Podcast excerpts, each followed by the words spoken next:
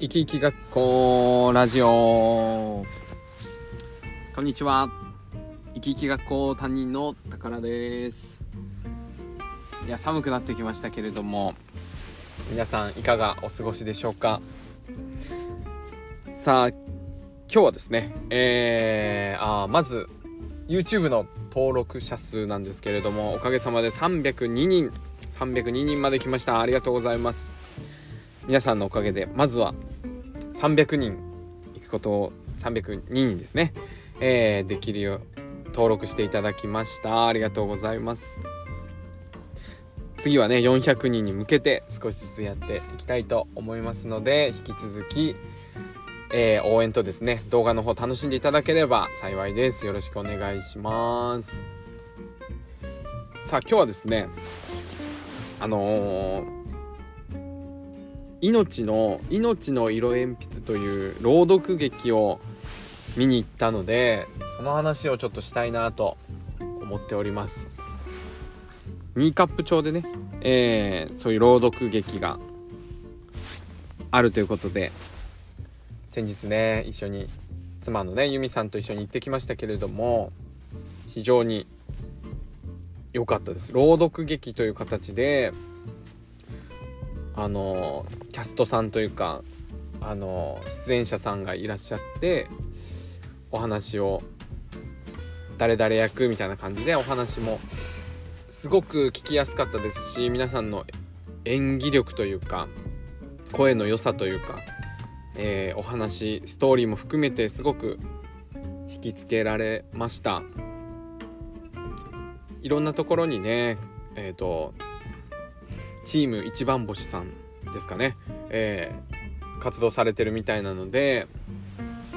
PTA とかでやってるのかな。少し皆さんの街でももしそういうのありましたら是非参加してほしいなと思います。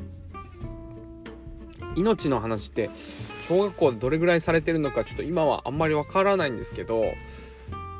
僕命の授業というか命のことを学んだのは小学校1年生の時でして学校での記憶はあんまりないんですけどあの家族旅行で沖縄に行った時にあのひめり姫ゆりの塔か。あの姫ゆりの塔記念館になるのかな。一応戦争の資料が残っている場所ありますよね。あそこに家族でったんですけどその時にあの人が死ぬっていうことをこう目の当たりにした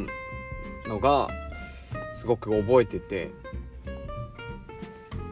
なんかね子供がなんかズタボロで裸足で歩いてるみたいな写真がすごい今も覚えてますけどなんかそういうの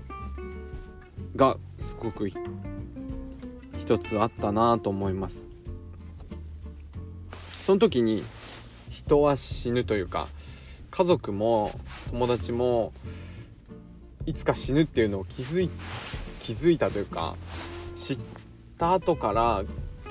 なんか学校にあんまり行けなくなった時期が1ヶ月ぐらいあったんですよね。まあ行ってたんですけどなんかすごく涙が出てなんか分かんないけど涙が出ていけなくなる時期があったのを覚えています。自分の親もね死んじゃうんだと思った時になんか分かんないですけどね。小学生なりに消化しきれなくてなんか悩んだ時期があったかなと思います。どうやって乗り越えたのかな。なんか僕のと僕のおばあちゃんがその人が死んじゃうことに対して僕が悩み相談した時におばあちゃんに相談したような気がするんですけどおばあちゃんが「私は800歳だよ」みたいなことを言ってくれた気がするな。なんか800歳なんだと思って小学生1年生ながらに。800歳生きてくれるならまだまだ先だなと思って乗り越えた気がその時は。しますね。800年も生き生きてくれるならじゃあまだいっぱい会えるなみたいな感じでとりあえずあの乗り越えた気がしますね。それが一個命について考える。まあ今思えばちょっと辛かったけどいい勉強だったなと思いますねやっぱりこうそんどうなのかな人が死ぬっていうのを目の当たりにしてまあ、ちょっと小1でしたけどまあ考えたんだと思うんですよね。そのやっぱりその経験があったからかわからないんですけど言葉遣いがかなり違ったというか僕はあんまりあの言葉遣いを周りの人に流されることはなかったなって思います。僕の小学校時代とか中学校時代とかは結構友達同士にねこう死ねとかね言葉悪いですけどね。冗談で言ったりすることがね結構あったんですよね。まあキモいとかね皆さん今もあるかもしれないんですけどうん。死ねとかこう命に関わるようなね